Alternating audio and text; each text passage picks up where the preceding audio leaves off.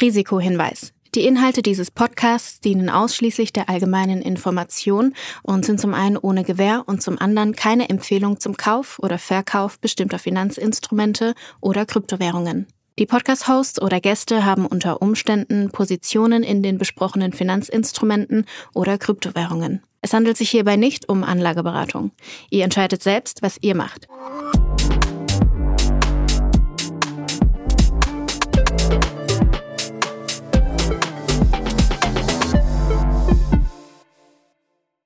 Es ist Folge 68 von Alles Korn, nichts muss. Julius, du treibst dich gerade in Paris rum. Ich habe gehört, da ist eine fette, fette Kryptokonferenz oder zumindest war sie in den letzten Jahren immer eine fette, fette Kryptokonferenz. Äh, mittlerweile sind wir ja im tiefsten Bärenmarkt im Kryptowinter angekommen. Ich stelle mir jetzt das gerade so ein bisschen vor, dass du da der einzige Typ bist, der die Stellung hält. Die Hallen sind leer. Es fegt so ein Heulballen durch die Gegend und du stehst da mit dir selbst. Oder wie, wie muss ich mir eine Kryptokonferenz in Zeiten des Bärenmarktes vorstellen? Würde man meinen, ne? Das Gegenteil ist der Fall. Also ich habe das Gefühl, es ist mal mindestens so viel los wie letztes Jahr, wenn nicht sogar mehr. Also das Venue von der Konferenz auf jeden Fall größer als letztes Jahr, beziehungsweise die haben ein zweites dazugenommen. Ich war auch ein bisschen überrascht. Also ich hätte auch gedacht, dass es, also nicht ganz so dramatisch, wie du es jetzt beschrieben hast, aber ich hätte auch gedacht, dass es ein bisschen ruhiger zugeht. Aber es ist, es sind jetzt halt nur noch die Hardcore-Believer übrig und äh, die feiern sich hier gegenseitig ab.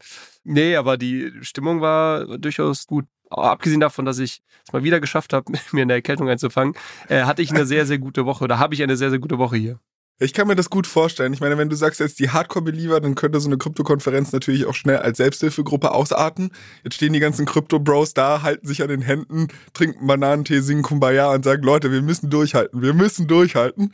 Aber ich finde es super, dass ihr da noch irgendwie optimistisch in die Zukunft blickt. Was ich dich noch zu dieser Krypto-Konferenz fragen wollte, hast du irgendjemanden aus unserer Community getroffen? Ich meine, du hast ja hier groß angekündigt. Hat dich irgendjemand angequatscht und gesagt, du bist doch der Vogel mit dem Podcast? nicht direkt. Ich glaube, also aus der Community hat sich jetzt keiner, sag ich mal, jemand, den ich nicht kannte, irgendwie getraut, sich einfach so zu melden. Aber ich habe ja einige bekannte Investoren oder äh, Gründer und so weiter getroffen. Unter anderem auch Gäste, die wir im Podcast schon hatten. Ähm, hier Hilmar von Gelato, mit dem habe ich ein bisschen gequatscht kurz und, ein paar weitere. Und äh, da ist das Thema Podcast natürlich doch immer wieder aufgekommen. Also die indirekte Community war dann war natürlich vor Ort. Aber ja, ich war auch überrascht. Es hat sich keiner getraut, bei uns irgendwie bei Instagram in die DMs zu sliden äh, und hier mich auf einen Kaffee oder so zu treffen.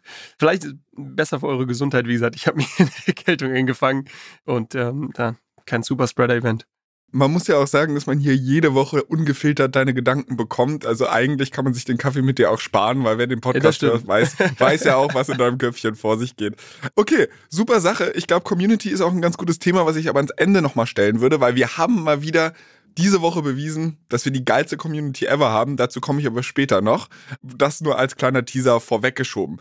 Ich würde trotzdem ganz gerne so in der Konferenzecke bleiben und zwar nicht jetzt komplett über die Konferenz sprechen, aber solche großen Events sind ja häufig damit verbunden, dass es auch große Announcements gibt, dass viele Krypto-Companies halt mit Neuigkeiten oder Ankündigungen nur so um sich schmeißen und deshalb wollte ich mal fragen, was ist die Woche so passiert, was konntest du vielleicht aus der Konferenz mitnehmen oder was vielleicht abseits davon passiert, wo du aber sagst, naja, Zufall, I doubt it.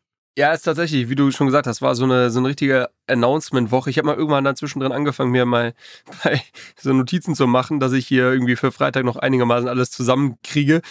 Es passiert auch nicht häufig, dass, dass wir irgendwie so viele News-Stories haben. Das heißt, müssen wir mal ein bisschen schauen, wie wir durch alles durchkommen.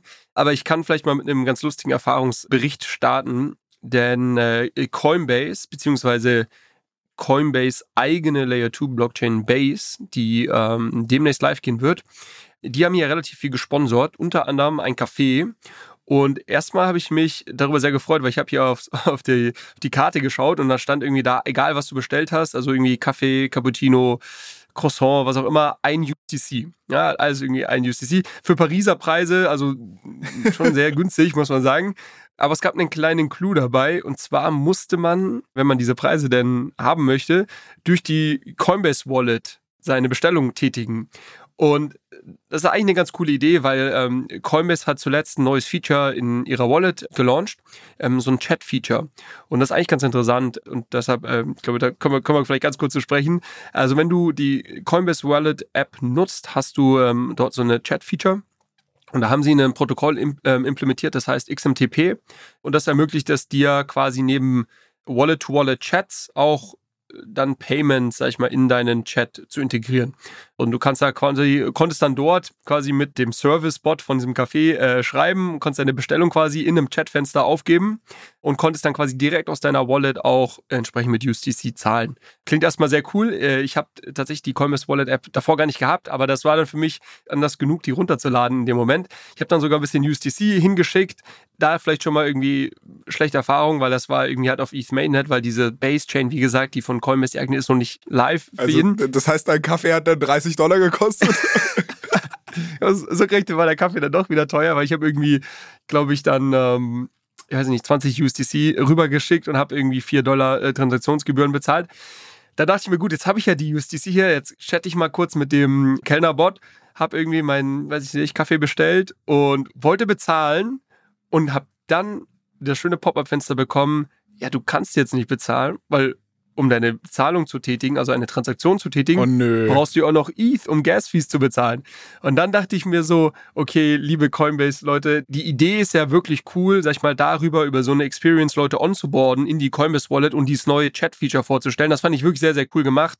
Aber dann sponsort doch bitte diese Gas-Fees. Also, das ist mittlerweile technisch überhaupt kein Problem, Gas-Fees zu, zu sponsoren. Da lädst du quasi, du kannst quasi so einen, so einen Tank dazwischen schalten. Also du kannst quasi eine Prepaid-Karte als Coinbase jetzt aufladen mit irgendwie, keine Ahnung, paar ETH und kannst dann sagen, okay, alle Transaktionen, die über diesen Smart Contract laufen, werden halt die, die Gaskosten aus unserem Tank bezahlt. Also wir bezahlen das, wir sponsern das quasi, um einfach die User Experience besser zu machen. Und so war das halt dann so ein Moment, wo ich dann wirklich so dachte, nee, ich habe echt keinen Bock, jetzt irgendwie noch ETH hier drauf zu laden und dann äh, Gas-Fees selber zu bezahlen, weil dann ist der Kaffee nämlich nicht mehr so günstig. Und dann habe ich es echt äh, wieder sein lassen naja, von daher so ein bisschen Licht und Schatten. Einer Seite, glaube ich, sehr spannend, was Coinbase da baut mit diesem Chat-Feature. Ähm, das wäre eigentlich auch mal, also du hast da zwei Hausaufgaben, glaube ich, Flo, mindestens zwei, die mir jetzt schon einfallen. Willen, die erste, die erste wäre, dass du dir auf jeden Fall auch mal diese Coinbase Wallet runterlädst. Du bist ja eh schon Coinbase-Kunde. Wahrscheinlich hast du die App sogar schon, so wie ich dich kenne. Und dann mal mit diesem Chat Fenster. Ich habe die jetzt auch. Das heißt, wir können da mal drüber chatten und ähm, dann können wir da mal, schicke ich dir mal irgendwie ein USDC oder sowas, wenn ich dann ETH drauf habe. das finde ich eigentlich sehr cool. Und äh, zweite Sache, die auch noch cool ist, ist diese, diese Base Chain. Ich glaube, da passiert sehr viel. Ich habe mit jemand von Coinbase gesprochen und die meinten, dass sie unglaublich hohe Entwickleraktivität auf der Chain sehen. Also es gibt viele Entwickler, die dort launchen wollen, weil vermutet wird, dass quasi die gesamte Userbase von Coinbase dann relativ schnell Zugriff auf die Apps, die auf dieser Base-Chain launchen, ähm, ja, Zugriff bekommen werden. Und somit hast du vielleicht dann halt sehr viele User, sehr viel TVL und entsprechend viel Traction dann auf dieser Chain. Ich glaube, das ist sehr cool. Da wird bestimmt noch viel passieren diesen Sommer. Was eher so die Schattenseite war, war dann, dass man es dass einfach nicht schafft, irgendwie die User Experience gut hinzubekommen. Und äh, das hat mich dann wieder ein bisschen verwundert. Das finde ich so, so, so, so, so schade, weil wo du angefangen hast zu sprechen, war ich komplett hyped. Also ich habe richtig gemerkt, wie mein Puls hochgegangen ist, wo ich mir gedacht habe, so, okay, was ist das für eine geile Idee? Weil du musst dir überlegen, auf solchen Konferenzen, die meistens komplett überlaufen sind, ist Kaffee bestellen sowieso schon eine scheiß Experience, weil du halt irgendwie sagst, du stehst ewig an und dann versteht dich der Kellner dreimal nicht, weil 40 Leute um, um dich herum irgendwie labern und dann rufst du es zu, dann kriegst du doch den falschen Kaffee, dann fragst du, ja, okay, äh, geht das doch noch? Und dann, ja, komm, ich will jetzt einfach hier meinen Kaffee und dann trinke ich jetzt hier meinen Hafermilch, Latte, was weiß ich. Und dann ist es halt so. Und das hätte ja ein ernsthaftes Problem gelöst, wo du halt komplett an dem richtigen Spot, also was heißt ernsthaftes Problem, so ein krasser Pain ist es jetzt auch noch wieder nicht, ne? Aber du läufst halt rum als Krypto-Bro, sag ich mal so, wo du überhaupt ein Early Adopter bist, wo du die Leute schnell eigentlich ins Ökosystem reinziehst, weil die sagen, boah, ich habe keine Lust, mich lang anzustellen. Ist ja cool, wenn ich da irgendwie mit chatten kann. Ah, ist eine neue Technologie, die will ich ohnehin mal ausprobieren. Und wenn du es dann schaffst, eine geile User Experience zu bauen, also dann kann dieses Modell ja auch wirklich Schule machen. Die Leute erzählen, also gerade die Leute influenzen ja dann auch wieder andere Leute, weil sie halt sehr nah am Zahn der Zeit sind. Du erzählst dir einen Podcast drüber und so weiter und so fort. Und das könnte echt Schule machen. Ist ein bisschen traurig, dass man es dann in der, in der Umsetzung so, sage ich mal, halb verkackt hat. Ich habe mich gerade auch gefragt, wie man es hätte vielleicht besser machen können, weil es ist ja schon irgendwie ein Painpoint, also dass du die App runterladen musst, okay, easy. Also es geht wahrscheinlich KYC-technisch auch nicht so richtig, aber ich hätte sonst irgendwie gedacht, okay, du musst die Leute einmal ins System, die sollen einmal die, die komplette Experience ohne irgendwelche Friction machen können. Also am besten du lädst die App runter und weil du vor Ort bist, kannst du einen QR-Code scannen oder whatever und dann kriegst du halt fünf USDC oder sowas noch geschenkt, weil, ey, ganz ehrlich, das sind Marketing-Spend. Ich will nicht wissen, was der Stand Coinbase da überhaupt gekostet hat. Also scheiß drauf, ob du da jetzt noch 3,50 Euro mehr oben drauflegen musst. Dann hast du halt einmal, sieht der Kunde, guck mal, so nahtlos kann es funktionieren. Wenn du jetzt 40 Kaffee trinken willst, weil es eine geile Arbitragemöglichkeit ist in Paris, äh, für ein USDC-Dings zu bekommen, dann kannst du ja dann auch aufladen und dann würdest du wahrscheinlich auch wirklich Assets da onboarden. Ähm, vielleicht hätte man auch ein Terminal oder sowas da hinstellen können, wo du halt sagst, bevor du jetzt irgendwie krass transferieren musst, kannst du auch ein On-Ramp machen. Also du hast die Wallet-App, weiß ich nicht, hältst dein Telefon einmal an dieses Terminal ran, swipest deine Karte durch, dann sind da irgendwie 20 USDC, da hätte man ja einen coolen Prozess machen können. Wahrscheinlich auch KYC-technisch nicht ganz so einfach, wenn du gerade die Wallet neu runterlädst. Aber da, wenn man das geil hinbekommen hätte, also Chapeau an Coinbase erstmal für die Idee Gibt halt ein paar Abzüge in der Umsetzungsnote, aber, aber naja. Gibt einige Abzüge. Aber äh, war eine coole Idee grundsätzlich. Ähm, und ich, ich bin da bei dir. Ich glaube, äh, man, man hätte das noch, noch besser machen können. Ansonsten ähm, habe ich ich habe ich hab was aus der, aus der Kuriositäten-Ecke des Internets oder der, der Kryptowelt mitgebracht. Das würde ich vielleicht ich jetzt nochmal ganz kurz. ja, ich, ich, ich würde es ganz kurz hinten anstellen, weil jetzt waren wir hier schon bei der Konferenz und bei Announcements. Und da habe ich drei Announcements mitgebracht, die wir vielleicht hier ähm, einmal kurz durchgehen könnten. Das erste ist ähm, etwas, was Uniswap ähm, announced hat. Und zwar steigen die jetzt ins DEX Aggregator Game ein. Also äh, Uniswap als dezentrale Börse, äh, kurz, äh, kurz DEX, ähm, haben wir ja schon öfters besprochen. Und wir haben ja auch schon öfters dazu gesprochen, dass mittlerweile es viele Aggregatoren gibt, die quasi diese unterschiedlichen dezentralen Börsen bei sich anschließen und wenn du irgendwie Token A gegen Token B tauschen möchtest, dann macht es eigentlich mehr Sinn, dass du auf so einen Aggregator gehst, weil du dann im Zweifel den besseren Preis bekommst, weil die quasi all die unterschiedlichen Preise vergleichen und dir das beste äh, Angebot oder den besten Preis eben geben können. Und Uniswap steigt jetzt auch in diesen Markt ein. Ne? Und ähm, es ist eigentlich mit einem ganz interessanten, mit einer ganz interessanten Architektur.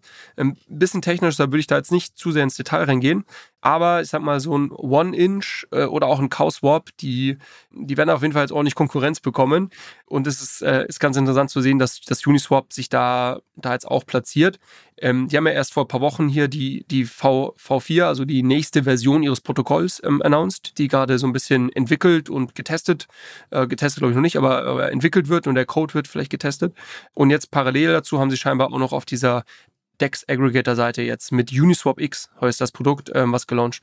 Mit welchem Kalkül? Also ich kann schon verstehen, dass du es, als wenn du eine dezentrale Börse bist und sich ein Aggregator da vorstellt, dass er dir halt signifikant Marktanteile dadurch halt wegschnappen kann, weil die Leute dann halt irgendwie lernen, oh, ich gehe nicht mehr direkt auf Uniswap, ich gehe auf den DEX äh, und dann kann es halt sein, dass das Transaktionsvolumen, was halt vorher bei dir war, dann irgendwie auf andere Börsen abwandert, weil halt mehr Transparenz in dem Markt geschaffen wird. Aber wenn du jetzt diesen Deck selbst baust, wirkt ja Uniswap auch noch, also sie könnten ja auch die Wette machen, wir haben so eine starke Brand, die Leute kommen ohnehin auf Uniswap. Wir können das schon riskieren, weil die Leute machen es halt ohnehin.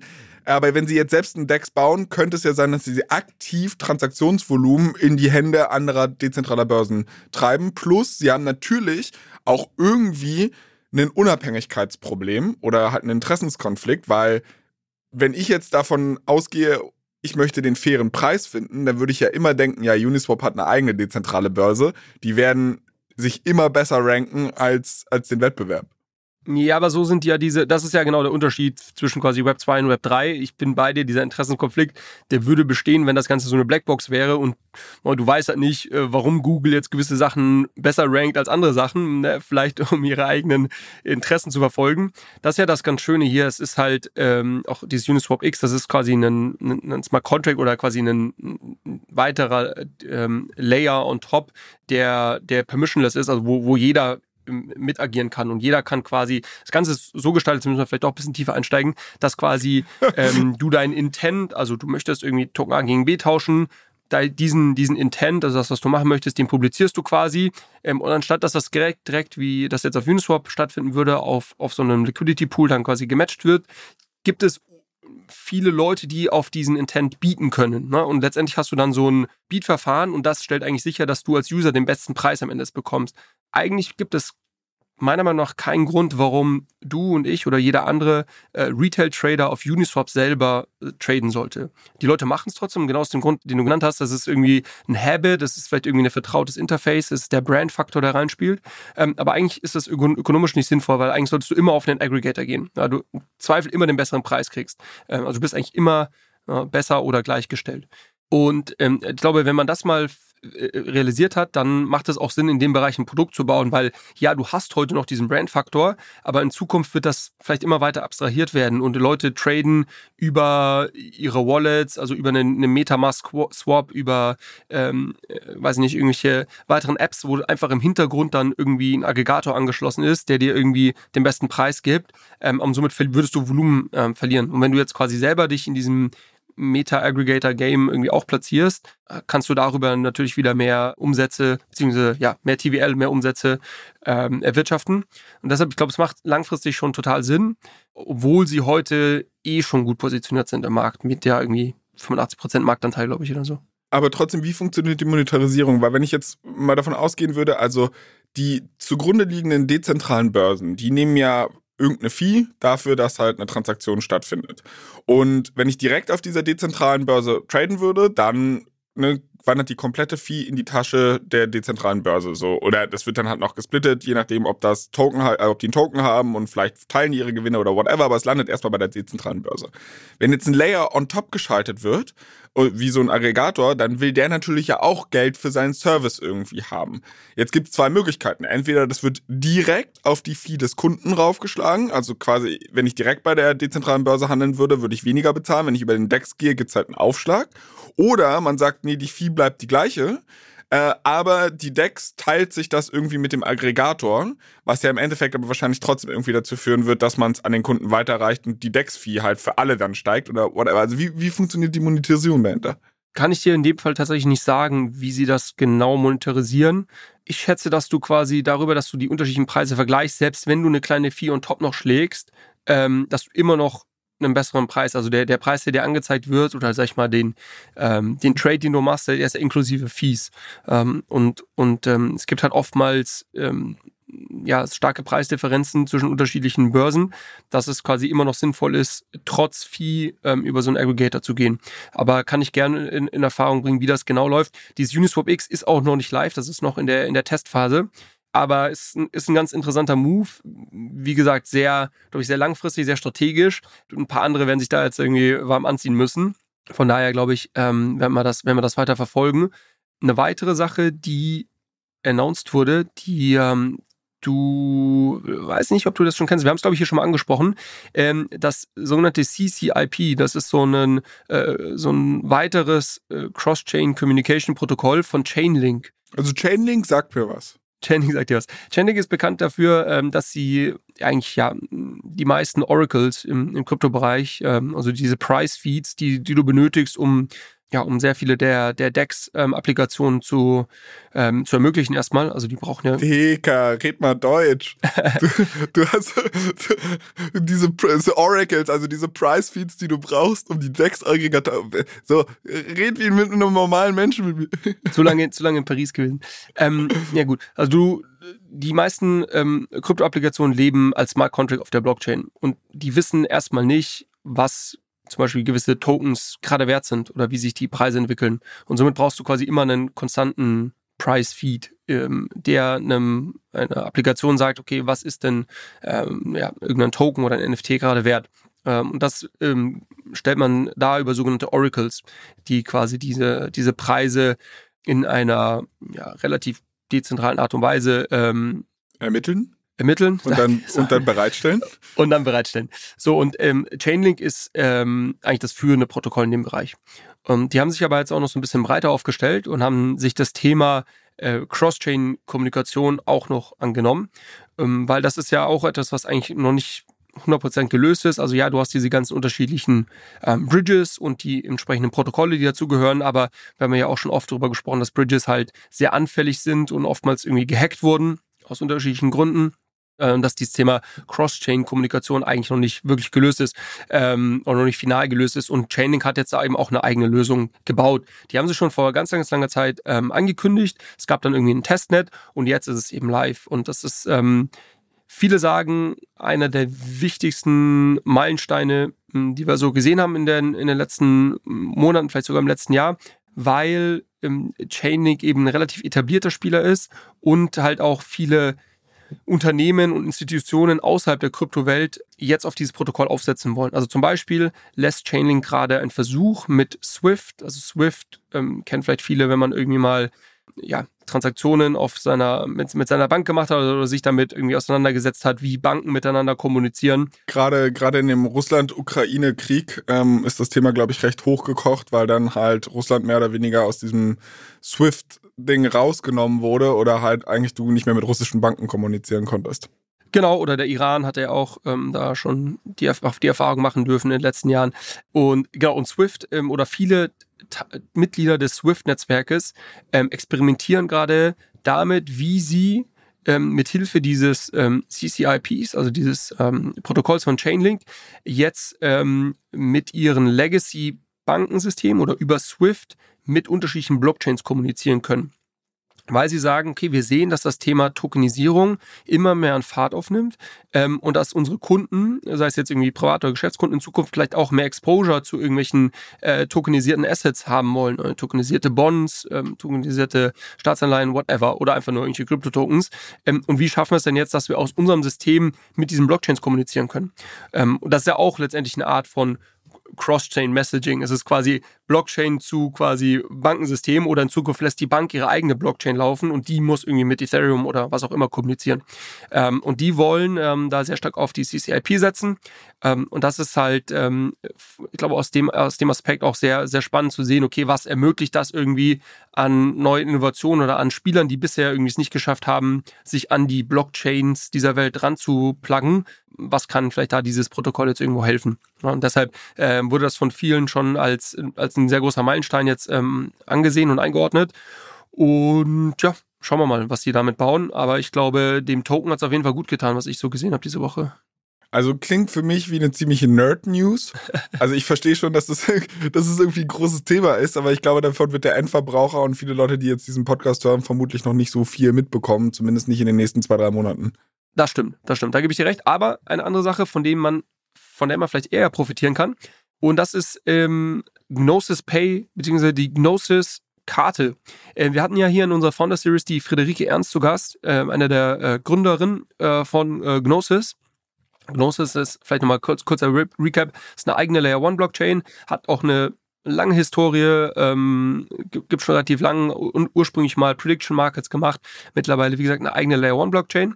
Und ähm, die haben jetzt ähm, Gnosis Pay gelauncht, was ein dezentrales Payment Network ist.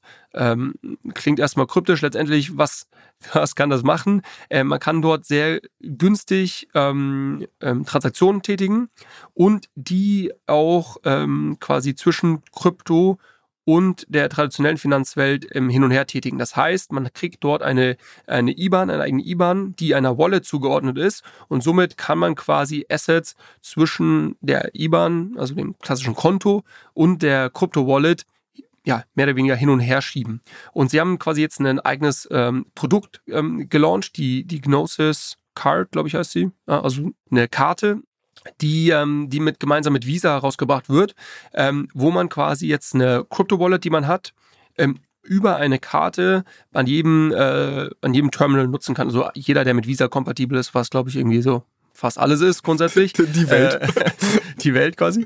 Ähm, so, das heißt, wenn ich irgendwo eine, eine Wallet habe, ähm, wo ich meine Crypto-Assets liegen habe, dann kann ich jetzt halt ähm, mir diese Gnosis-Card äh, bestellen und habe dann eine Karte, mit der ich überall zahlen kann. Und ähm, das wird quasi automatisch im Hintergrund von meiner Wallet abgebucht. Findest du das cool? Ja, ja, ja, da hast du mich. Und zwar, ich muss nämlich auch ein bisschen daran denken, ich muss, also ich habe mit der Friederike, die war ja auch auf dem äh, auf der Finance Forward Conference und ich hatte ja auch die Ehre, mich mit ihr da so ein bisschen auf der Bühne unterhalten zu können. Und wir hatten da auch im Nachgang häufiger oder schon drüber gesprochen und sie vertritt ja so die These, dass sie sagt, naja, okay, wenn wir wirklich globale Kryptoadoption haben wollen, dann müssen wir jetzt Produkte bauen, die halt nicht irgendwie gleich gut sind oder 5% besser sind als die bestehenden Web 2 Produkte, die wir jetzt schon haben, sondern es braucht eigentlich Web 3 Produkte, die doppelt so gut sind. Wo halt jeder sagt, ich mache es nicht der Krypto wegen willen oder keine Ahnung, sondern es ist wirklich ein Painpoint, der gelöst wird und der wird so signifikant besser gelöst, als äh, er bestehend gelöst wird. Und ähm, sie hatte dann halt so dieses IBAN-Beispiel mir damals halt schon so ein bisschen einmal skizziert. Und da habe ich dann auch gesagt, okay, das finde ich eigentlich ganz cool. Ich würde jetzt noch nicht sagen, dass es ein Problem irgendwie hundertmal besser löst oder zehnmal besser oder doppelt so gut äh, wie bestehende Probleme. Es macht allerdings diese Interkonnektivität zwischen der bestehenden Bankenwelt, dieses traditionelle Game und das Onboarding in Krypto so viel einfacher, finde ich. Also, dass du im Endeffekt eine, eine Krypto-IBAN hast, an die du von deinem normalen Bankkonto mehr oder weniger überweisen kannst. Das finde ich ja, macht diese ganze, diesen ganzen Transfer einfach sehr viel nahtloser und glaube ich, ist ein sehr, sehr wichtiger Schritt, der insbesondere auch B2C für viel Adoptionen sorgen kann.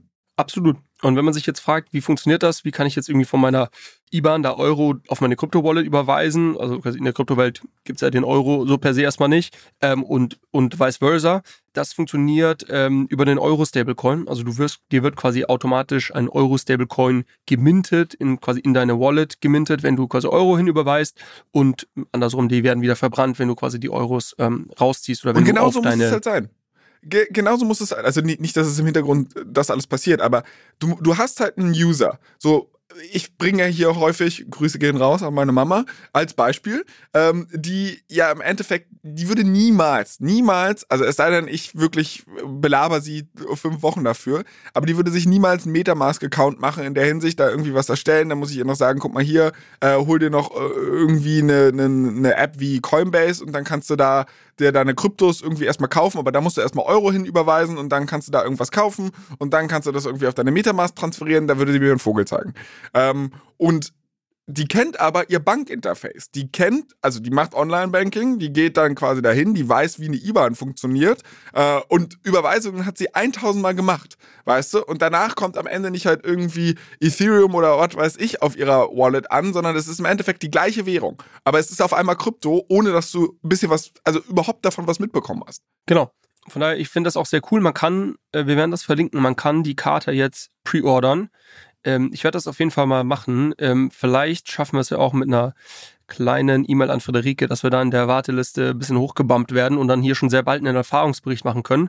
Also ich hätte auf jeden Fall ähm, Lust, das Ding mal wirklich ähm, so äh, Heavy-User-mäßig auszuprobieren und mal äh, irgendwie einfach mal mal schauen. Ich meine, schon, schon interessant, wenn du wirklich ähm, wirklich quasi deine ja deine Kryptos quasi dann trotzdem im Alltag ähm, alles bezahlen kannst.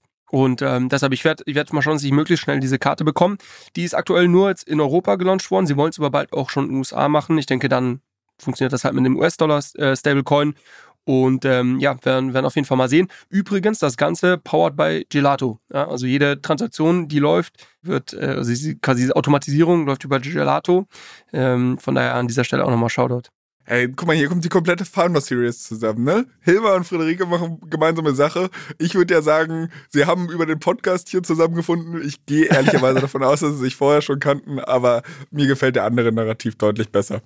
Okay, du hattest gesagt, du hast drei Announcements. Das waren deine drei Announcements, die jetzt um die Konferenz herum stattgefunden haben. Ich saß jetzt hier natürlich auf heißen Kohlen und will jetzt noch hören, was du aus der Kuriositäten-Ecke mitgebracht hast. Also, ich wurde, ich wurde überrascht, äh, auch heute Morgen, äh, als ich einen Artikel gelesen habe, dass der neueste Trend ja, im Bereich Krypto, äh, Krypto-Gambling, äh, der ist, dass Leute jetzt auf live auf Hamsterrennen wetten mit Kryptowährung. Und es gibt natürlich den passenden Token dazu.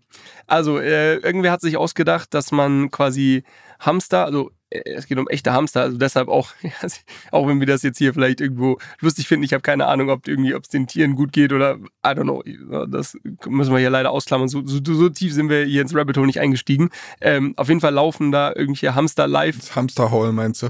Ja, irgendwelche äh, Hamster laufen da live gegeneinander. Also die, die machen ein Rennen und das wird bei Twitch gestreamt.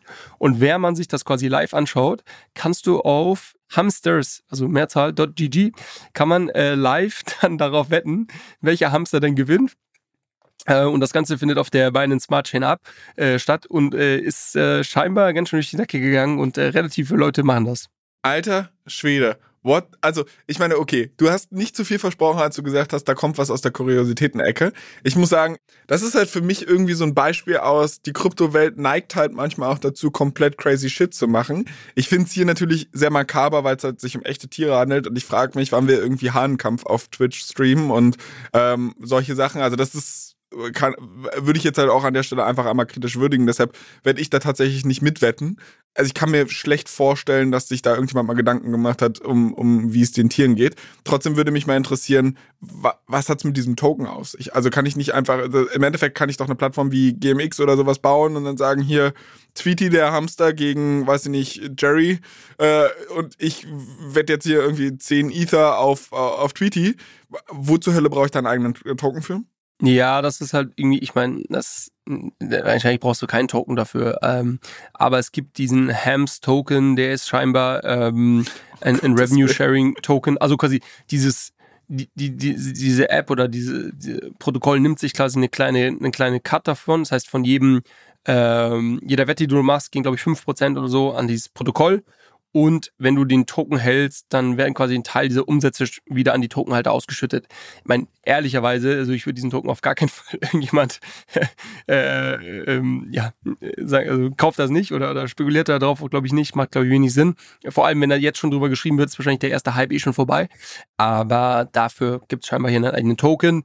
Ähm, ich finde, ich fand es nur, ja, so ein bisschen, so ein bisschen lustig. Es war mal wieder irgendwie, es war klar, dass, dass solche Sachen dann wieder irgendwie powered bei irgendwelchen Crypto-Coins ähm, stattfinden ich kann mir halt auch richtig gut vorstellen, dass es regulatorisch ein Riesenproblem geben wird, weil ich bin jetzt kein Experte in der Hinsicht, aber Glücksspiel und Sportwetten und wie, was weiß ich, die sind ja eigentlich ziemlich heftig reguliert und bloß weil es auf Krypto stattfindet, ist es jetzt, und bloß weil es ein paar Dudes sind, die irgendwie auf Twitch was streamen, glaube ich, erfüllt das, ohne jetzt, wie gesagt, juristisch zu sehr drin zu sein, den Tatbestand einer Sportwette.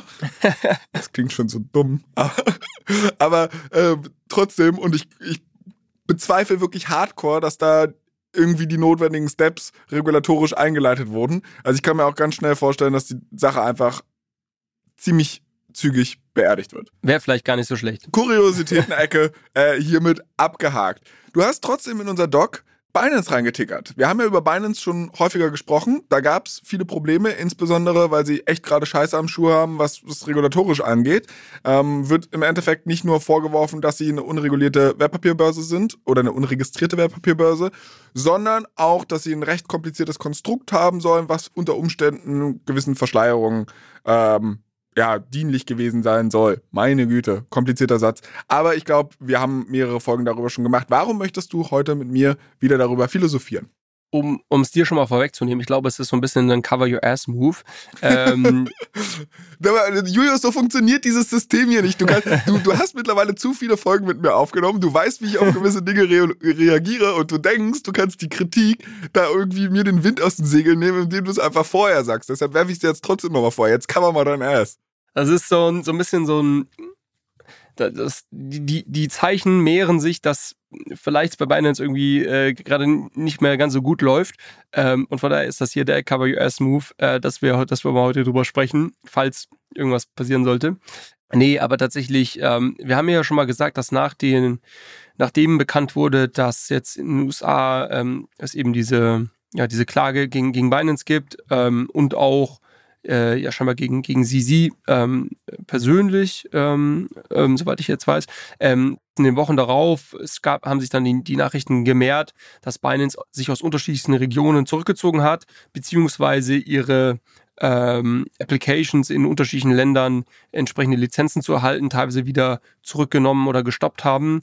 Äh, also in weiten Teilen von Europa. Jetzt gab es irgendwie das Announcement, dass sie sich aus UK zurückziehen. Ähm, weiß nicht, wie lange Binance in, in äh, deutsche User noch ähm, akzeptiert. Ja, werden, wir, werden wir sehen. Aber die ziehen sich da schon, schon ziemlich zurück. Ähm, USA werden sie komplett dicht machen, mit Sicherheit. Ähm, von daher, äh, das ist ja sowas, was sich jetzt über die letzten Wochen so ein bisschen hochgeschaukelt hat. Aber ist doch alles Pipi-Kram, oder? Für die. Ich meine, die sind doch vor allem in Asien unterwegs. Scheiß drauf, ob die hier so ein, zwei europäische Nischenmärkte zumachen. Also die USA, ja, ich äh, gebe dir recht. Also ich glaube, Binance kann auch gut ohne den US-Markt leben. Ähm, aber wenn du jetzt so dich aus dem europäischen Markt zurückziehst, glaube ich schon nicht ohne. Ich habe irgendwas gelesen, dass sie jetzt in Argentinien irgendwelche Partnerschaften aufkündigen und so weiter. Also irgendwie mehren sich einfach die Nachrichten. So, das, das, das glaube ich, was ich, äh, was ich sagen wollte. Und jetzt gab es eben auch die Nachricht, dass sie rund, äh, ich glaube, 12 Prozent ihrer Belegschaft entlassen haben. Und ich habe dann eine ganz interessante, ähm, oder auf, auf, jemand hat das auf Twitter so ein bisschen kommentiert. Alles Compliance-Leute, ja. ja, genau, also das, das kommt noch in, und eben, ja, diese 12 Prozent jetzt nicht, aber es sind auch die ganzen Top Senior, ähm, Senior Executives im Compliance- und Legal-Bereich, die sind alle Ach, gegangen. Echt? Ich habe doch nur einen Gag gemacht. Ja, nee, nee. Also die sind, die sind alle gegangen, aber das war jetzt gar nicht die Meldung, aber, aber das ist ein weiterer Datenpunkt, der dazu gekommen ist. Und jetzt gab es eben noch die Meldung, dass quasi irgendwie rund, äh, ich glaube, 1000 Mitarbeiter oder 12 Prozent auf jeden Fall der Belegschaft irgendwie entlassen wurde.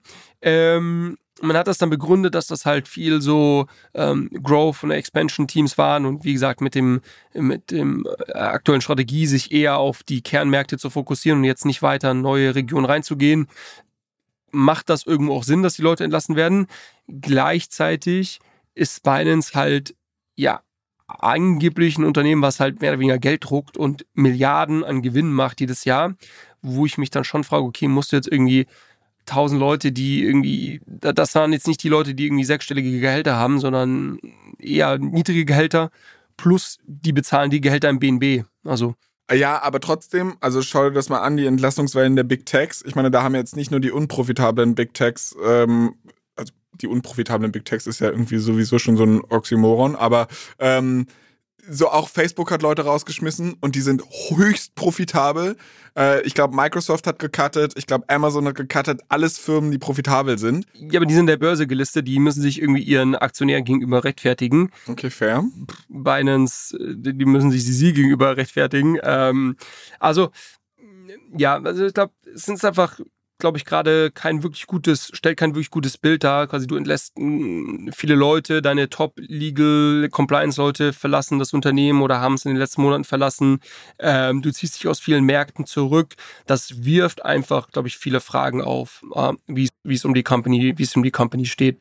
Ähm, und deshalb, ähm, das wurde relativ heiß diskutiert. Es gibt tatsächlich viele Leute auf, auf beiden Seiten. Also äh, auf der einen Seite hat Leute, die all diese Punkte zusammenzählen und sagen, okay, irgendwas stimmt hier nicht und wir werden es früher oder später rausfinden. Äh, weiterer Datenpunkt, den wir diese Woche gesehen haben, ist, dass das ähm, Open Interest auf Binance äh, Perpetual Futures ähm, stark explodiert ist. Also Leute shorten das Ding oder den BNB-Token gerade ganz, ganz extrem. Ähm, ich glaube, es war fast ein Rekordwert oder sowas. Auch da gibt es die Vermutung, okay, das sind das Insider oder ist das, sind das KUS? Sind das Insider, die quasi schon, schon mehr wissen, dass zum Beispiel hier ähm, der der ähm, District, wie, wie ist das, DOJ, äh, ist das Department of Justice, genau, äh, dass die gegen CZ jetzt irgendwie ähm, eine Klage erheben oder einen Haftbefehl sogar ähm, erlassen und so weiter. Oder sind das einfach nur Crypto-Bros, die irgendwie spekulieren?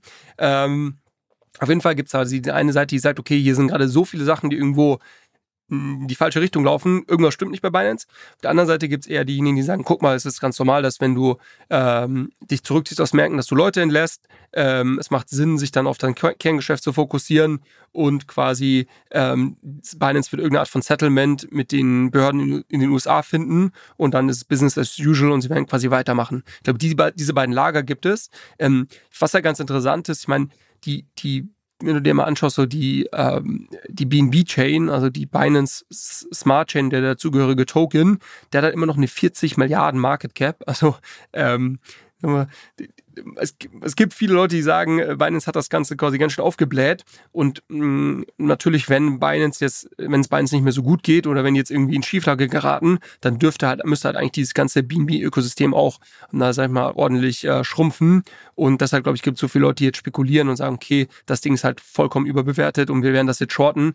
Aber wir haben auch schon mal drüber gesprochen, dieses ganze Shorting ist halt auch eine Timing-Frage. Und aktuell sind, glaube ich, die ähm, Gebühren oder die, die Zinsen, die du zahlst, wenn du das Ding shortest, halt so hoch, ähm, dass es vielleicht sich schon fast nicht mehr lohnt. Man muss aber auch dazu sagen, also das zu shorten muss nicht nur spekulative Gründe haben, sondern das kann halt auch eine Absicherung sein. Also wenn du, ich gehe jetzt mal davon aus und darüber würde ich ganz gerne gleich mit dir mal spekulieren, was passiert denn, wenn jetzt wirklich, ja, äh, Binance die Grätsche macht ähm, dann kann es halt einfach, oder dann wird vermutlich der gesamte Kryptomarkt einmal mit runtergerissen. Also das wäre kein Event, wo wir jetzt ja alle in die Hände klatschen und sagen, wow, und vielleicht, also ich könnte mir selbst vorstellen, auch wenn Coinbase da großer Profiteur von wäre, bin ich mir nicht mal sicher, dass die Aktie steigt, sondern das könnte halt auch irgendwie mit den Keller gerissen werden, weil halt Bitcoin mit abschmieren würde, weil Ethereum mit abschmieren würde, weil etc. pp. Und ähm, Binance halt zu shorten oder halt gewisse Tokens, die sehr nah am Binance-Ökosystem sind, ist halt auch vielleicht einfach eine Möglichkeit, dich dagegen zu hatchen, dass du ein großer institutioneller Investor bist oder generell jemand hat, der viel Exposure in Krypto hat, der sagt, ich will jetzt nicht rausgehen, ja, ich will gerne meinen Bitcoin, mein Ethereum und was weiß ich halten. Ich muss mich aber für so ein Event absichern.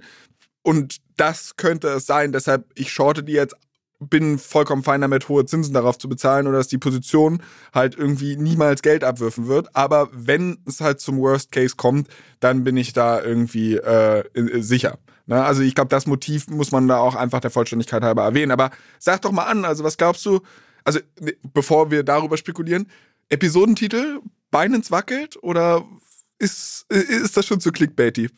Kannst du gerne machen. Okay. Das finde ich gut. Haken dran. Ich habe es jetzt hier auf Protokoll. Julius ist auch einverstanden. Aber jetzt fang noch mal an zu spekulieren, was passiert. Also mal angenommen, es passiert jetzt wirklich, es wird ein Haftbefehl gegen Sisi erlassen. Ähm, es stellt sich heraus, dass so bei FTX hatten sich ja vorher auch so ein paar Anzeichen irgendwie ergeben und dann hat man festgestellt, boah krass, das Ding ist halt wirklich auf ganz, ganz dünnen Stützen aufgebaut. Worst Case, Binance bricht zusammen. Wie, wie, wie sieht das Szenario aus? Also, ich glaube, es gibt mehrere Aspekte. Also grundsätzlich, Binance zieht sich irgendwie aus mehreren Märkten zurück. Binance, in Anführungszeichen, bricht zusammen. Sagen wir mal, die werden irgendwie, müssen sich aus noch mehr Märkten zurückziehen und so weiter. User ziehen ihr Geld ab. Das wäre mir eigentlich alles relativ egal. Wahrscheinlich ist das sogar langfristig gut für den, ähm, für den Kryptomarkt, ähm, wenn so Unternehmen, die zu viel Macht und zu viel Liquidität vielleicht auf einer äh, zentralen Plattform haben, dann halt irgendwo auch wieder aus dem Markt verschwinden. Ja. Ähm, die, ich sehe zwei kritische Themen. Das eine ist, dass ähm, quasi gibt es hier irgendeine Art von Fraud. Also bei FTX wäre ja auch alles nicht so schlimm gewesen, hätten die User einfach alle ihr Geld abgezogen. Na gut, dann wäre halt FTX nicht mehr da gewesen. Ähm, aber man wäre halt irgendwie, weiß nicht, wäre halt auf eine andere Börse gegangen. Das Problem war ja, dass quasi einfach ein paar Milliarden gefehlt haben ähm, und dass ähm, FTX ja quasi Nutzergelder veruntreut hat. Und ich glaube, das ist so die, die große Frage, die bei Binance, die man, das, was man sich eigentlich nicht vorstellen kann bei Binance, weil die wirklich so viel Geld eigentlich drucken müssten ähm, und gedruckt haben in den letzten Jahren ähm, darüber, was sie, was sie an Volumen auf ihrer Plattform gemacht haben und ähm, was sie sich quasi an Fees nehmen. Das kann man sich ja so so ein bisschen Pi mal Daumen ausrechnen ungefähr, was sie da, was sie da verdient haben. Gut, aber gleicher Case bei FTX. Also war genauso. Haben auch Geld gedruckt. Problem war, sie haben das Geld genommen und nicht nur das, was sie verdient haben, sondern auch Kundengelder und halt in Projekte investiert, die dann abgeschmiert sind. Also selbst damit kannst du halt ganz schnell ganz viel Geld durchbrennen. Ja, genau. ich würde das aber schon unterscheiden. Also FTX war mit dieser mit diesem Background mit Alameda Research ähm, und auch, sag ich mal, den Investments, die die gemacht haben. Also die haben ja wirklich riesige, riesige Tickets in irgendwelche Startups gemacht, ähm, ähm die, die, die größten Runden angeführt zu absurden Bewertungen sowas. Also da sind schon so ein paar da gab es schon so ein paar Alarmsignale, sagen wir es mal, sagen wir mal so. Ähm, und da ist Binance ganz anders unterwegs. Also ähm, mich, mich würde das wirklich wirklich überraschen, wenn, wenn Binance die Nutzergelder nicht irgendwo 100 oder 100 Prozent oder nahezu 100 Prozent auszahlen kann. Ja, dann, ähm, das würde mich, würde mich stark überraschen. Ähm, das ist, glaube ich, die große Sorge, ähm, die es gibt. Das heißt, ist da irgendwas im Busch? Sie haben diese Proof of Reserves. Ja, ich weiß nicht, inwiefern sie das irgendwie faken können oder da weiß ich nicht, ja, aber das ist quasi das, worauf sie sich ja immer stützen, dass sie sagen können, dass sie sagen, hey, guck mal, wir, wir zeigen ja die Assets, die wir halten und ähm, das ist, damit können wir quasi alle, alle Nutzer ähm, immer bedienen. Und bisher war das auch so, also auch wenn ja größere Summen abgezogen wurden, ähm, rund um den FTX-Crash wurden ja absurde, absurde hohe Summen äh, dann teilweise auch in kurzer Zeit abgezogen von Börsen ähm, ich glaube auch rund um die Anklageschrift der SEC, die vor ein paar Monaten rausgekommen ist, äh, wurde auch sehr viel Geld abgezogen und das konnte Binance immer alles sehr gut bedienen. Aber ähm, ja, you never know. Also das ist, glaube ich, das eine große äh, Risiko, was ich sehe. Die zweite Sache ist das Thema Liquidität. Also wie gesagt, Binance hat diesen sehr, sehr großen Marktanteil äh, für, für ganz, ganz viele Coins. Und, ähm, und ja, die Frage ist so ein bisschen, was für ein Vakuum würde das hinterlassen und würde, was für, äh, ja, was würde das quasi für den, für den Kryptomarkt als solchen irgendwie kurzfristig bedeuten? Ich glaube, langfristig finden sich da immer irgendwelche Lösungen. Gibt es neue Börsen, weiß nicht, ob die dann besser sind. Oder Leute gehen halt noch stärker in die DeFi-Welt, was, was ich natürlich befürworten würde. Aber ähm, kurzfristig, wenn irgendwie Binance zusammenbricht, in Anführungszeichen, so wie du es gerade beschrieben hast, ähm, würde das, glaube ich, schon erstmal ein großes äh, ja, Vakuum hinterlassen, was die Liquidität am Markt angeht. Und das ist natürlich auch nicht gut. So, das sind, glaube ich, so die zwei Sachen, die, die ich sehe. Deshalb würde ich auf jeden Fall nicht applaudieren, was passiert. Ähm, aber ja, das, ich glaube, darüber wird spekuliert. Ich kann es mir ehrlicherweise immer noch nicht ganz vorstellen. Also ich glaube eher noch immer noch an den Case, dass sie sich einfach aus sehr vielen Märkten jetzt zurückziehen, umstrukturieren, vielleicht wirklich einen starken Asien, Middle East Fokus, äh, gut in, in LATAM, äh, Südamerika, Lateinamerika sind sie auch un unglaublich stark unterwegs. Vielleicht fokussieren sie sich wirklich nur auf diese Region und ähm, ja, vielleicht muss sie sie gehen, weiß man nicht. Ähm, aber das ist, das halte ich immer noch für wahrscheinlicher als jetzt so ein FTX-like Szenario. Aber ich habe es dir gesagt, das ist der Cover Ass Move hier, deshalb ich wollte es nur erwähnt haben. ja, ja. Also zwei Sachen. Ich bin irgendwie deutlich pessimistischer, was die ganze Nummer angeht. Also nicht, dass ich jetzt glaube, es ist wahrscheinlicher, dass es passiert. Nur ich glaube irgendwie, wenn es passiert, wird das halt nicht so ein, ja, das kann einem egal. Also du hattest ja auch gesagt, du würdest auch nicht applaudieren, aber es wäre dir im Grunde eigentlich so einigermaßen egal, solange da jetzt kein Fraud ist und dann halt wirklich so dieses Problem kommt, sie können keine Kundengelder auszahlen und dann kommt ein riesen Domino-Effekt. Ich weiß nicht. Also ich, und ich kann das gar nicht rational verargumentieren. Nur ich habe halt das Gefühl, und was ich halt aus FTX gelernt habe, ist, wie verzweigt im Hintergrund die Dinge sind. Und wenn halt so ein großer Player, und das ist witzig, dass wir halt so, ja, dann doch irgendwie systemische Risiken zumindest gefühlt haben in dem Space und Krypto eigentlich die Antwort auf die Finanzkrise sein sollte, wo wir halt mit systemischen Risiken nicht so wie gewünscht umgegangen sind habe ich trotzdem hier einfach das Gefühl, oder das wäre vielleicht auch der, vielleicht ist es das der Case für Krypto, dass wir halt sagen, naja, pass mal auf, normalerweise in der alten Welt wäre so ein systemrelevanter Player, wenn der hops geht, dann ist das ganze System irgendwie im Arsch. Vielleicht werde ich hier eines Besseren belehrt und lerne dann irgendwie, nee, guck mal, Krypto kann sowas ab, weil es halt eben nicht solchen systemischen Risiken unterliegt. Aber irgendwie mein Bauchgefühl sagt mir, das wäre ein Riesending und das wäre nicht geil und das wäre noch deutlich ungeiler, als du es gerade beschrieben hast. Die zweite Sache, vielleicht muss sie sie gehen. Ist der nicht da King von Kotlet? Wie sagt man? Keine Ahnung. Aber der hat ja. Kennst du den Spruch nicht? Nee. King of Kotlet? Ich weiß es nicht. Auf jeden Fall, ähm, der Typ, äh, klar, kleiner Aufruf an unsere Community. Wer auf YouTube dieses Video guckt, kann gerne mal kommentieren, ob er diesen Spruch kennt. Mal gucken, wie viele Leute auf meiner Seite sind oder wie viele Leute auf deiner Seite sind. Aber auf jeden Fall, ist der nicht, kann der nicht schalten und walten, wie er will? Also hat der nicht irgendwie, weiß ich nicht, x Millionen Prozent an, an Binance? Ja, aber ich glaube auch, dass er da schon auch in, in einem irgendwie einem Stakeholder-Netzwerk verstrickt ist und also ich könnte mir schon vorstellen, dass, dass er dann auch sicherlich auch um seine eigenen Bags oder um die eigene Company natürlich zu sichern, dann ähm, okay. Ähm, vielleicht so, so einen Move machen würde. Ich weiß nicht, ob man ihn jetzt wirklich dazu, ähm, dazu zwingen kann in dem Sinne. Das, das weiß ich nicht, wie die Ligestruktur bei denen genau ausschaut da.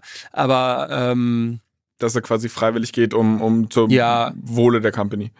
Ja, genau, ja. genau, genau. Apropos, du, du hast gerade du hast gerade Coinbase erwähnt hier. Deine Prediction, ich habe nur mal äh, parallel geschaut. Äh, Coinbase ist jetzt äh, nochmal ganz gut gelaufen die letzten Wochen. Mittlerweile schon ähm, year to date 200 Prozent oder sowas, ne? Ja, 200 Prozent year to date. Den Schulterklopfer nehme ich gerne mit. Vielen Dank dafür. Ich gebe ihn auch an Noah weiter, der, wie gesagt, der Initiator dieser Prediction war. Aber lass uns nicht so viel in Selbstbeweihräucherung äh, schwelgen. Was ich dich eigentlich noch fragen wollte, ist, was ist Unibot? Ja, ja das, ähm, das ist jetzt so zur Hälfte Kuriositäten-Ecke, würde ich sagen. ähm, ich wollte es, ähm, ja genau, das ist so einer der aktuell heißesten Trends in der Kryptowelt. Ähm, da gibt es mehrere solche, solche Bots. Unibot ist der, der größte. Und zwar geht es darum, dass Leute ähm, Telegram-Bots, also auf Telegram kannst du so Bots bauen ähm, und mit denen kannst du dann irgendwie interagieren und kannst da gewisse Logiken abbilden. Und was Leute gemacht haben, und ähm, ja, ich, genau, können wir mal diskutieren, ist, dass sie jetzt so unterschiedliche Krypto-Trading-Bots auf Telegram gebaut haben. Und dass du ähm, darüber zum Beispiel irgendwelche Meme-Coins traden kannst oder snipen kannst oder Copy-Trading betreiben kannst. Also du kannst dann Wallets eingeben und jeden, du möchtest jeden Trade, den diese Wallet macht, auf gewissen ähm, ähm, Börsen ähm, äh, kopieren mit, mit deiner Wallet. Ja, also, also gewisse Trading-Strategien, die vielleicht für einen selber als nicht technischen User gar nicht so einfach umzusetzen sind, kann man dort relativ einfach ähm, äh, machen der große Vorteil von dem Thema, also das explodiert gerade. Diese ganzen, diese ganzen Bots gehen komplett durch die Decke. Ich verfolge das schon ein bisschen länger. Ich dachte am Anfang, also ich habe Unispot, Unibot tatsächlich schon sehr, sehr früh gefunden. Ich glaube vor weiß nicht, irgendwie drei Monaten oder sowas, als, als sie gerade angefangen haben. Äh, und hat das ein Kumpel damals äh, geschickt und er meinte, es ist doch safe ein Scam. Weil ähm, unter anderem musst du, ähm, oder ich, ich, ich weiß es nicht, ob es immer noch so ist, aber damals musstest du dann dort quasi eine Wallet ähm, dem Unibot Access für deine Wallet geben und deinen Private Key bei Telegram reinschicken. So. Wow. ja, genau. Und spätestens da habe ich dann aufgehört, mir das Thema genauer anzuschauen. Und jetzt ist es mittlerweile so explodiert, dass ich äh, doch wieder an dem Punkt bin, ähm, dass ich es hier mit dir besprechen möchte. Ähm, der große Vorteil, den ich sehe, ist diese User Experience. Also wir haben ja auch oft darüber gesprochen, dass es super schwer ist, sich Wallets einzurichten, noch viel schwerer ist, sich irgendwelche Trading-Bots oder Strategien selber zu bauen im Kryptobereich, dass aber jeder mit einem normalen Chat-Interface wie Telegram oder WhatsApp natürlich äh, sehr gut klarkommt.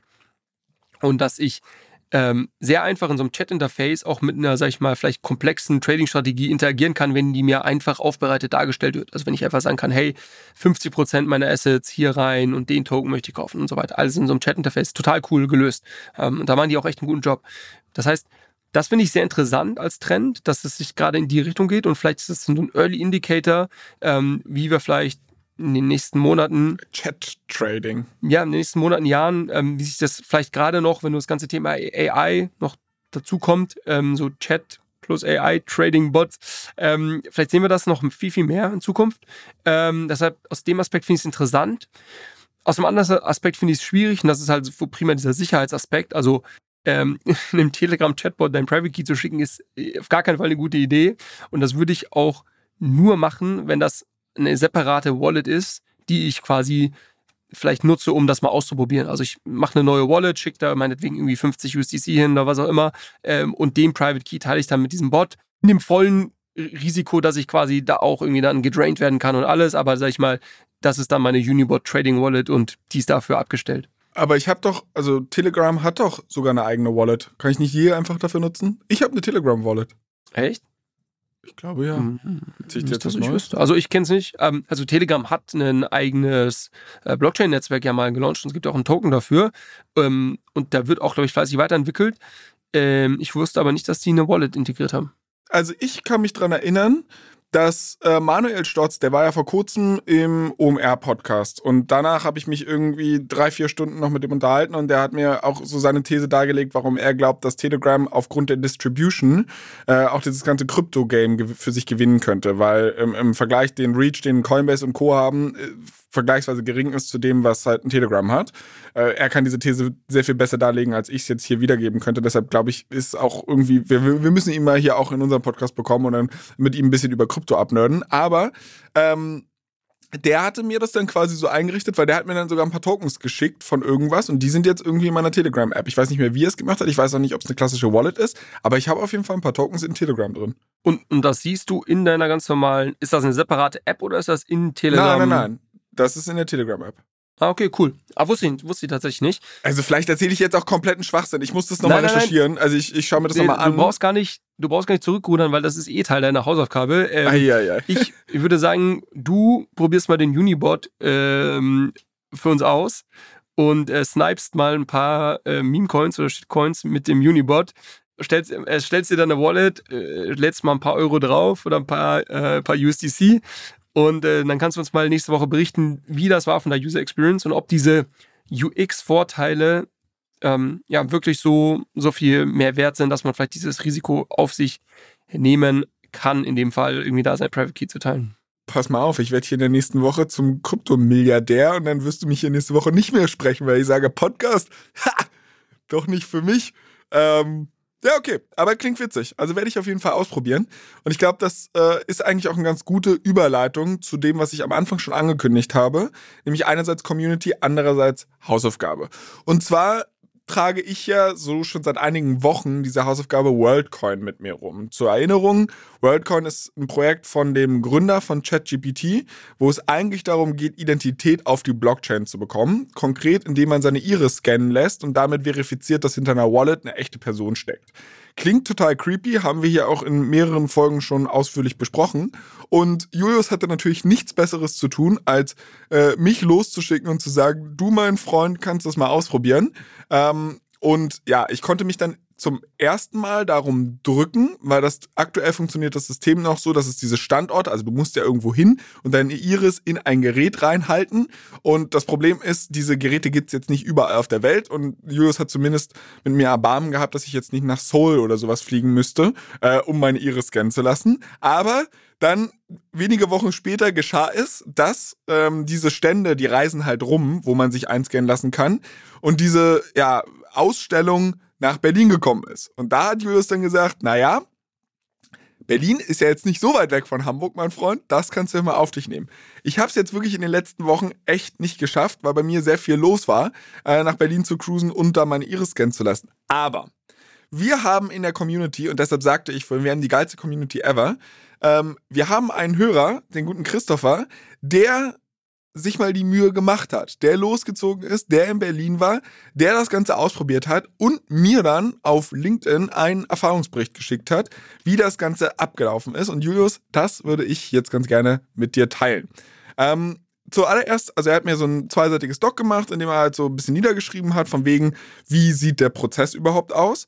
Und äh, er hat dann erzählt, dass im Endeffekt war die ganze Nummer in einem Einkaufszentrum aufgebaut. Da gab es zwei so Orbs, also zwei Geräte gleichzeitig, in denen du dich halt eigentlich scannen konntest, mit zwei Mitarbeitern die dir dann bei der Einrichtung so geholfen haben. Und das Interessante war, die Mitarbeiter kamen nicht von WorldCoin. Also das äh, war, waren scheinbar externe Dienstleister irgendwie, die zwar gut geschult waren, aber das waren halt nicht irgendwie Leute, die konnten auch Fragen beantworten und so weiter, aber das waren halt nicht irgendwie zwei Jünger, die äh, da WorldCoin-T-Shirts anhatten und dann im Endeffekt direkt aus dem Headquarter kamen.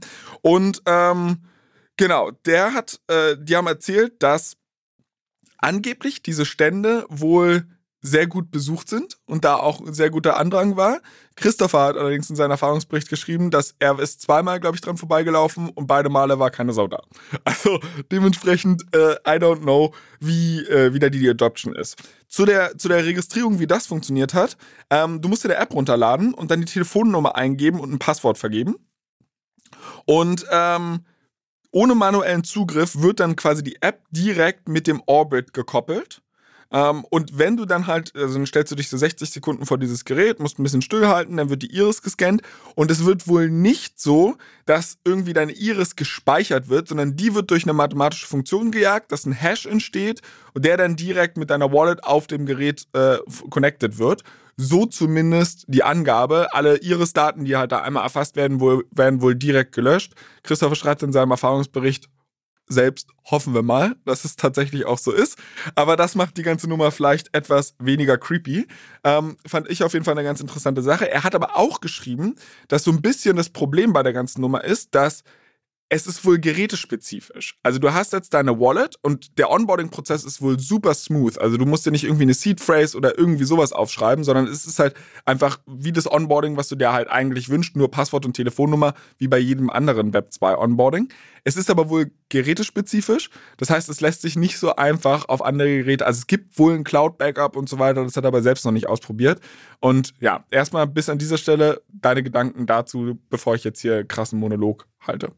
Nee, ich finde es cool, dass er das mit uns geteilt hat und ähm, ja, ist natürlich äh, ein bisschen so, wie wir schon gesagt haben. Äh, ich glaube, der sich jetzt die Iris einmal einscannen zu lassen, das, das tut, glaube ich, nicht weh. Das ist wahrscheinlich schnell gemacht. Äh, die Frage ist dann ein bisschen, was passiert mit den Daten und wird das wirklich irgendwie nur als kryptografischer Hash, sag ich mal, gespeichert oder ähm, ja, äh, gebe ich hier quasi sehr, sehr wichtige Daten, sehr persönliche Daten in irgendeiner Datenbank, ähm, in dem Vertrauen darauf, dass ich halt hier irgendwie so eine ID bekomme das Interessante ist wohl, also persönliche Daten erheben die da eigentlich mal abgesehen von der Iris, die angeblich sofort wieder gelöscht wird, äh, gar nichts von dir. Also das hatte ihn auch so ein bisschen gewundert, weil er hat ähm, dann explizit gefragt, ob jetzt hier noch irgendwie ein KYC gemacht wird, ne? also Personalausweis vorzeigen oder so. Die haben den Personalausweis nicht gesehen, die haben ganz explizit gesagt, nee, KYC machen wir hier an der Stelle nicht. Und ich glaube, das ähm, weil er hat danach auch die, die App so ein bisschen geschildert und ähm, meinte dann halt, naja, okay, da gab es halt so ein paar Probleme, weil du halt kein, oder seine Vermutung, weil du keinen wirklichen KYC durchgelaufen bist. Also er meinte, die App super schön ähm, gestaltet und so weiter, auch alles super easy aufgebaut. Einziger Haken, es gibt kein Dark Mode wo ich mir so denke, das habe ich jetzt von ganz vielen Leuten gesehen. Es gibt, also äh, Ultimate hat es ja auch so gemacht, wo sie den Dark Mode äh, etabliert haben, gab es ein großes Twitter-Announcement und ganz vielen Leuten scheint es irgendwie ganz wichtig zu sein. So bei mir ist so, ich habe glaube ich bei noch keiner App irgendeinen Dark Mode verwendet. Wie ist bei dir? Auch nicht. Ich bin da auch äh, zu alt oder weiß ich nicht, zu. Also mir könnte wirklich nichts egaler sein. Aber naja, auf jeden Fall, wenn du in dieser App bist, kannst du folgende Währungen wohl erwerben. Das ist Bitcoin, Ether, DAI und WorldCoin. Ähm, er hat allerdings gesagt, dass Bitcoin und Ether wrapped sind, aber das ist wohl nicht so richtig aus dem Interface ersichtlich. Das vielleicht als so kleiner Kritikpunkt. Also kaufen, überhaupt gar kein Problem. Ähm, einzahlen und kaufen geht über Moonpay oder man transferiert von einer anderen Wallet, also ich glaube, ganz normaler Prozess, wie du es sonst überall auch hast. Für das Verkaufen kann man, soweit ich das sehe, nur eine andere Wallet transferieren. Vielleicht da kein KYC. Ja, und man kann halt durch Beantworten von Fragen ein bisschen Krypto verdienen. Ich glaube, das hatte ich in einer der Folgen auch schon mal ähm, erzählt. Also ich glaube, Fazit für mich, ähm, erstmal vielen, vielen Dank an Christopher, dass er diesen ganzen Prozess für uns durchlaufen ist, dass wir jetzt nochmal ein bisschen mehr Einblicke haben, wie das Ganze funktioniert. Ich habe das Gefühl, also anekdotische Evidenz von eins, wenn du zweimal dran vorbeiläufst und wirklich keine Sau vor diesem Stand ist, dann bin ich gespannt, ob Christopher der Einzige war, der in Berlin seine Iris scannen lassen hat oder ob es da wirklich nochmal mehr Leute gibt. Also es scheint offensichtlich kein Hype zu sein, wo die Leute jetzt vorher kampiert haben und irgendwie krass Schlange standen. Deshalb bin ich mal gespannt, wohin sich das entwickelt das, was ich jetzt von ihm auch so rausgehört habe und was auch mein erster Einblick auf die App war, weil die kannst du ja auch runterladen, ohne dass du dich verifiziert hast, ist Funktionsumfang aktuell noch sehr, sehr eingeschränkt. Ähm, und das ist, glaube ich, so ein klassisches Henne-Ei-Problem, was halt WordCon irgendwie lösen muss, dass du musst erstmal genug Leute onboarden, die halt irgendwie ihres gescannt haben lassen, dass halt Entwickler vielleicht mit dieser Software irgendwas machen. Ähm, oder du lässt halt erstmal Entwickler darauf aufbauen, aber dann, dann würden sich wahrscheinlich mehr Leute auch dafür interessieren und ihre Iris wirklich scannen lassen. Aktuell ist es halt so ein bisschen, glaube ich, wirklich nur was für Early Adopter, die sagen, boah, finde ich cool, will ich mal ausprobieren, kann ich zwar noch nicht mitmachen, aber ich glaube, dass da in zwei, drei Jahren irgendwie vielleicht coole, coole Entwicklungen drauf stattfinden. Aber ja, so viel zu meinem Schrägstrich Christophers Erfahrungsbericht. Ähm, noch irgendwelche abschließenden Gedanken dazu oder darf ich äh, die Werbung für unsere Social Accounts machen? äh, ja, nee, ich find's, find's cool und ich glaube, in, somit können wir auch einen Haken hinter den äh, Hausaufgabe da machen. Wir wissen ja jetzt, äh, was passiert ist. ähm, und wir werden es mal weiter beobachten, ob sich. Drumherum gekommen. Ja, ob sich rund um das äh, WorldCon-Ökosystem noch was tut. Ähm, zum Thema Community habe ich auch noch einen letzten Punkt und zwar haben wir ja hier letzte Woche relativ kurz und knapp das Thema äh, Ripple angeschnitten. Ähm, es gab ja dieses Announcement, ähm, ja, Ripple jetzt äh, doch kein Security beziehungsweise nur in Teilen. Ähm, und äh, uns hat auch jemand geschrieben, ob wir denn nicht zu Ripple grundsätzlich nochmal einen Deep Dive machen können, was die denn genau machen. Ähm, das haben wir jetzt natürlich diese Woche nicht geschafft, da ich hier irgendwie in Paris ähm, von früh bis abends unterwegs war. Aber ähm, das machen wir auf jeden Fall nächste Woche. Also nächste Woche machen wir nochmal Ripple Deep Dive und im Zuge dessen können wir dann auch nochmal diese ganze Legal-Geschichte ähm, ein bisschen detaillierter einordnen, würde ich sagen finde ich eine sehr, sehr coole Nummer. Ähm, vor allem, ich meine, wir hatten ja diese Woche extrem viele News und zweitens will ich auch nicht zweimal hintereinander Ripple im Episodentext, Schrägstrich, Episodentitel haben. Von daher finde ich das toll, dass wir da so, so einer Meinung sind. Ähm, dann freue ich mich auf nächste Woche. Bis dahin bleibt mir wie immer nur der obligatorische Hinweis. Schreibt uns sehr, sehr gerne äh, an allescoin-pod. Das ist unser Instagram-Handle, das ist unser, unser Twitter-Handle. Wir freuen uns da sehr über so Feedback wie zum Beispiel von Christopher. Ähm, wenn ihr halt irgendwelche Projekte ausprobiert habt, wenn ihr sagt, wir sollen weitere Projekte ausprobieren, darüber sprechen und whatever. Ähm, wie gesagt, immer herzlich willkommen. Ansonsten schaut doch mal auf unserem YouTube-Account vorbei. Da, da ist relativ tote Hose, ehrlicherweise. Also wir kommen da irgendwie so auf 100 100 Streams die Woche. Wie gesagt, wir hatten auch nicht vor, dass die Leute uns jetzt zwangsläufig alle angucken und wir die Leute, die den Podcast hören, auf, auf YouTube rüberwandern. Aber wir hatten uns halt so ein bisschen gehofft, dass es vielleicht auch über Search ähm, neue Hörer für den Podcast akquiriert.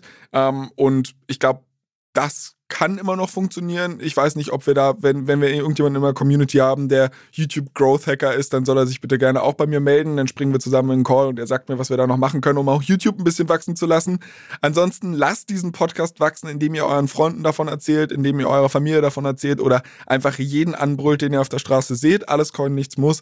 Bester Krypto-Podcast ever da draußen. Äh, das sollte sich natürlich auch in den Bewertungen auf Apple und Spotify niederspiegeln. Also deshalb gerne fünf Sterne da lassen. Und ich glaube, das war es jetzt erstmal mit der ganzen Werbung. Julius, ich danke dir. Ich freue mich auf nächste Woche, unseren Ripple Deep Dive. Äh, wünsche dir jetzt noch eine tolle Zeit in Paris und mach's gut. Mach's gut, Flo. Ciao, ciao. Ciao, ciao.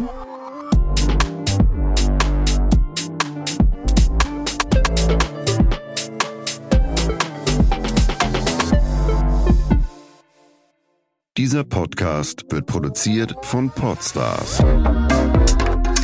bei OMR.